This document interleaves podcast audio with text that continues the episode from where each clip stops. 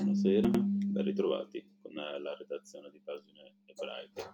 Qual sarà il centro comunitario nato in Israele nel nome di Saralim ha una grande sfida nel suo orizzonte, quella, come ha raccontato il figlio Jonathan a pagine ebraiche, di promuovere i valori ebraici tanto cari a mia madre, un luogo in cui incontrarsi, confrontarsi, crescere anche ebraicamente.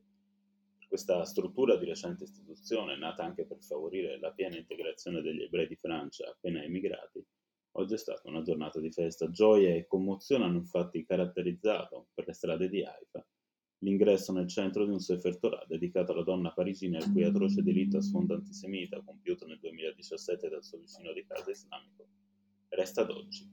Impunito, la famiglia Limi chiede da tempo giustizia, ma la giustizia, come è noto, non è arrivata unica consolazione la mobilitazione internazionale che ha preso le mosse dalla scandalosa sentenza dello scorso aprile che non prevede per il suo assassino l'ipotesi del carcere.